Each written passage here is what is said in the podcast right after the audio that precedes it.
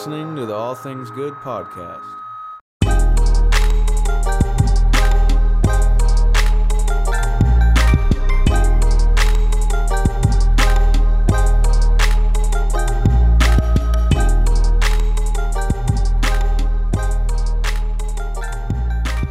Hello and welcome to the HEG podcast. Today I'm joined by Emily Swallow. Emily is an actress known for her work in Supernatural, The Mentalist, and the new hit TV show The Mandalorian. Emily, how you doing? Hi, I'm very good. Glad to be here. Yeah, thank you for coming on the show.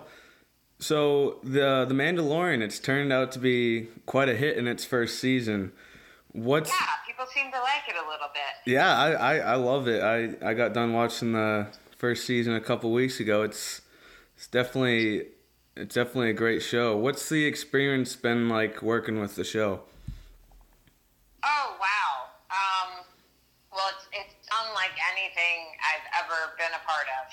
It's and it's just so much fun at this point. Um, you know, when I was first shooting it, I because it, it so much of it was kept under wraps. I had um, I didn't have a lot of sense of like like I didn't know a lot about the episodes that I wasn't in. I didn't know who else was going to be in it. So I just kind of knew about like my little corner of the universe and the Armorer and, and her interactions with the Mandalorian, which was so much fun to dig into and to try to understand like who she was in the um, in this Mandalorian clan and then kind of like what she represents in the, the world of the Mandalorians. And then I actually shot all of my stuff before the show was ever even announced. And Oh yeah. I'm really glad for that because, you know, I just got to like do my work and, Mhm. and do like what I normally do in a process and not have to worry about any pressure at all. And then once it was announced, it was just uh, so exciting to see like how people were, you know, people speculating about what it was going to be and this, that, and the other. And since it got released, I'm just so thrilled that it's been received so positively, and it's been an absolute blast to hear people's impressions of it and to see online, you know, how people are reacting and to get mm-hmm. to talk to fans and see all the fan art. It's really just such a great ride to be on. Yeah, it's it's definitely taken social media by storm. It, it seems. Yeah. Tell us, uh, so tell us a little bit more about your your role as the Armorer and how uh, that kind of came about. Working with the show. Yeah, well, when I got the audition, um, like I said, I knew very little about what it actually was, but it, I did know that this character was kind of the leader of a group of people that was in hiding and a little bit of like a spiritual guide. Um, and my audition scene was very similar to that scene in the third episode where um, where uh, Din Djarin comes in, that massive load of Beskar, and Oh yeah. and wants to have the full armor made, and she's like, okay, but you know, just to warn you, people are probably going to look. And then there's that scuffle that breaks out among the Mandalorians, and she quickly puts a lid on that and reminds them of their creed and reminds them what they stand for, reminds them that like even if they are suspicious of this guy that they don't know and why he's coming in with all this money, like he's one of them and he's living up to the expectations that all of them live up to. Mhm. So, um, so I had that much to grab onto, and I did know that I was going to be um, in a mask. Um, and really, the first, the first hint I guess I got of like the world that we were going to be in beyond that was when I, I had to have costume fittings really early on because it took such a long time for them to build that incredible suit of armor. Yeah. So, like, seeing that come together definitely gave me a feel for who she was going to be. And then, like, right before I started shooting, I had some discussions with Jon and with Dave Filoni. Um, and Jon said that uh, something that would be really useful to, to reference would be Kurosawa films like Seven Samurai and that um, kind of that economy of movement and that regalness and that authority um, that comes across without a lot of effort. So that was also like having those images was was useful to think about. And then, I mean, once we started shooting, it was really just kind of finding like how we were all working together to figure out how to communicate with these characters who are completely, you know, their faces are completely obscured, and so every little movement becomes more important, and you have to make sure you're not distracting with your movement. And for the armorer, it was definitely helpful to think of her as moving very little and just being very efficient. Um, you know, I think she doesn't speak unless she needs to. She doesn't move unless she needs to. And when she says something, it's pretty important. And I really appreciated that simplicity, and I liked playing in that world. Hmm Yeah, you, you talked about getting into uh, costume a little bit. What what's it what's it like behind the scenes of you know a, a show that's so complex to make? Um, it's endlessly curiosity you know, I always wondered, like, we were working, the days that I was shooting, we were working on two different sound stages, and and uh, I would always like peek into the one that had the the one next to us had the the big green screen with the his ship, and that's where they were shooting a lot of that stuff. Right. And sometimes I knew what was going on because it was in a script that I'd been reading, and sometimes I didn't because I didn't get to read all of the scripts for the episodes I wasn't in. Um, so it was just it was fun to, to wonder like what worlds were being created, and then you know once I got to watch it, it was kind of cool to be like, oh yeah, that was the day that I was walking through and I saw them doing that, and. uh for me, like being the experience of being in that suit was definitely less awe-inspiring than what it wound up looking like because it's, um, you know, my armory was this dimly lit cave, and I'm wearing this helmet with like, no peripheral vision, and the visor is tinted, so I couldn't see much. So moving around, uh, I was glad that I had a pretty small space to work in because and especially when we had like more than one of us in Mandalorian armor in the same room, like we would run into each other, we would trip on things. It's not easy being a Mandalorian, it turns out. so we, we talked a little bit about uh, social media. Um, so we definitely got to get into Baby Yoda. What what was the uh, did the show expect you know Baby Yoda to be as popular as it became, or how did that kind of unravel?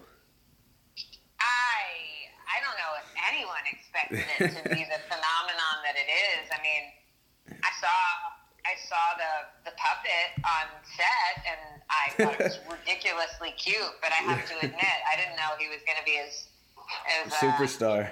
world famous as he is. Yeah.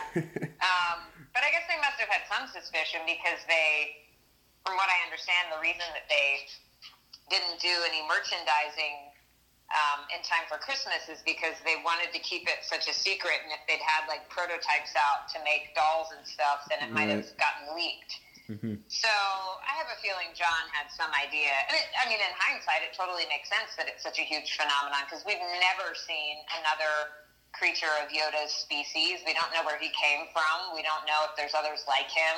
Mhm. And so just referencing him in and of itself, I think, gets people excited. And then when you have basically just like the cutest little baby version of him that could possibly exist, like, of course people are going to go crazy. Yeah. so what can we expect in uh, season two of The Mandalorian? Have you got are you guys filming that right now or?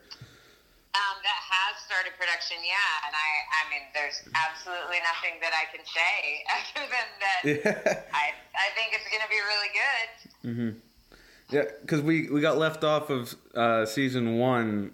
It seemed like Baby Yoda is going to learn more about his powers a little bit, but Yeah. you can't Well, get yeah, I mean, he he was specifically told by the armorer to go find um, where this little guy comes from and to try to reconnect him with his people. But um, I also love that we still don't know exactly why Moff Gideon wanted to get his hands on him. So I I love that the season left off with still so many unanswered questions. Mm-hmm. And I think it's going to be really awesome to get to explore some of that.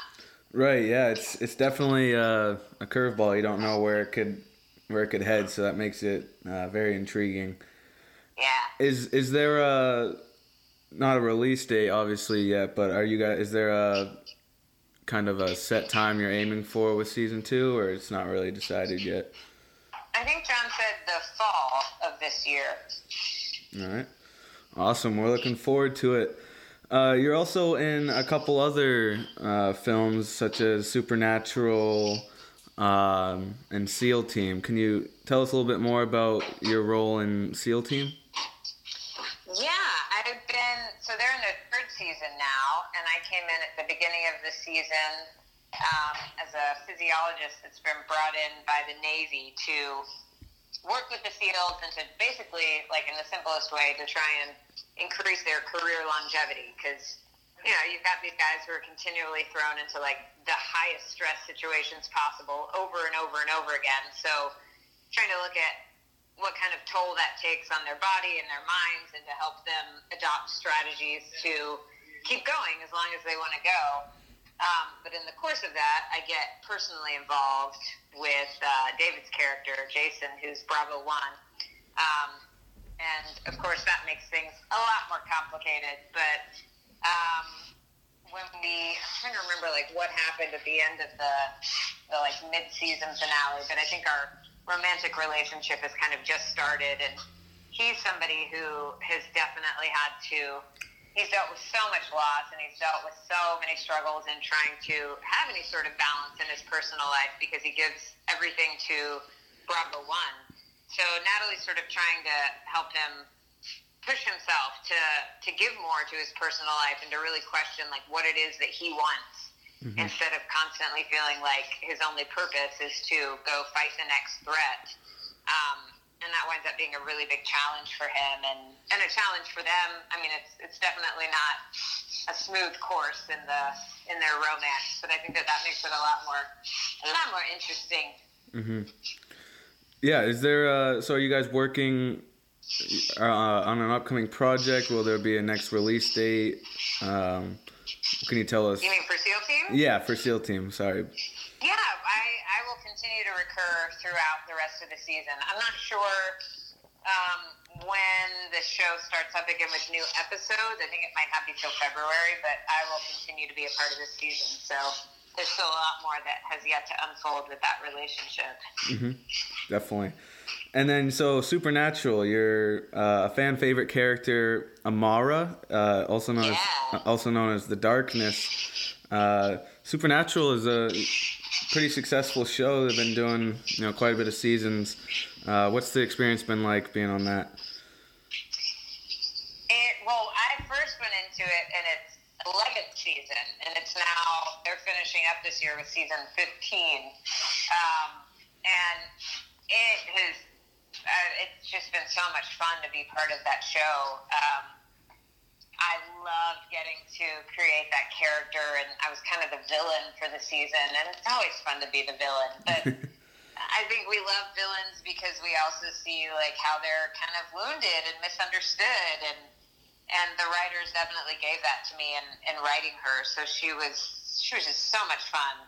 Um, and now she's come back in season 15, and it's it's been a blast to get to be a part of this last season because it is it's such an incredible group of people who all work so hard and who have such appreciation for getting to do the show as long as they have. Mm-hmm. Um, and there's just so much playfulness and such a great camaraderie on the set. So it's been really awesome to get to go back to that. And uh, and like you said, it's uh, the the fans of the show are just so passionate about it and so devoted to it. And that's been that for me was was totally new. I I sort of experienced. Um, a passionate fan base with The Mentalist, but didn't have nearly as much interaction as I've had with Supernatural because of the fan conventions and stuff. Mm-hmm. Um, and it's been so great to get to know the fans and to find out what it is, you know, over these 15 seasons of this show, like what it is that that people connect with and what it is that they want for these characters and how they want the show to end and um, what they hope still happens at some point. Mm-hmm. It's great to have that interaction with the audience because you don't you don't often get that in television. Mm-hmm. And uh, and I like hearing I like hearing from people about what they how they feel about the stuff that we're making. Yeah, it's it's definitely something to be said about a, a show that can that can go, you know, 14, 15 seasons. definitely yeah. definitely a, a, passionate fan base, I would imagine. Uh, what you know, what's it what's it like as an actress? You know, going back and forth between you know different roles, uh, movies or TV shows. I love it. I love getting to do different things all the time. I'm kind of restless by nature. I like to be on the move, so it's it's great to to get to hop around and inhabit different worlds. And um, it's been so fun with Supernatural because it's the first time that I've come back to a character a few seasons later. I haven't ever gotten that kind of opportunity. So revisiting her and seeing how she's changed, um, you know, largely based on how I've changed, like that can't help but inform it. Uh, that plays a large part in it. Um, has been really, really rewarding. And I mean, particularly right now, such an interesting time for me because I I have um, the armorer, who is you know one very specific type of character, and then I have Amara that I'm working on, and I have Natalie on SEAL Team that I'm working on, and to get to play in such different worlds um, with such different characters, but to also kind of find the through line between those characters. I think that all 3 mm-hmm. of these mm-hmm. women are strong and can hold their own and um, have a, a steadiness that uh, that I could stand to use more of in my own life. so I try to borrow from them. I yeah. tend to learn really good things from my characters. That's funny. So uh, I like to ask a couple uh, questions before we end a podcast. What I usually ask everyone: uh, if you had some advice to someone trying to overcome failure, what would it be? Wow, to failure, I think. Um, well, I think it it depends on how you frame it. I feel like, I mean, for example, as an actor, uh, we audition a lot, which means just by nature of the profession, we get rejected a lot. Yeah. But if I look at every audition that doesn't pan out in a job, if I look at it as a failure, I'm sunk. Um, and I have had periods where I did that. You know, when I was first starting out, I just felt so defeated every time I would audition and not get something. But then I realized, oh wait, this is going to happen a lot. yeah. I got to find a way to reframe it. And I think um, having a sense of curiosity about,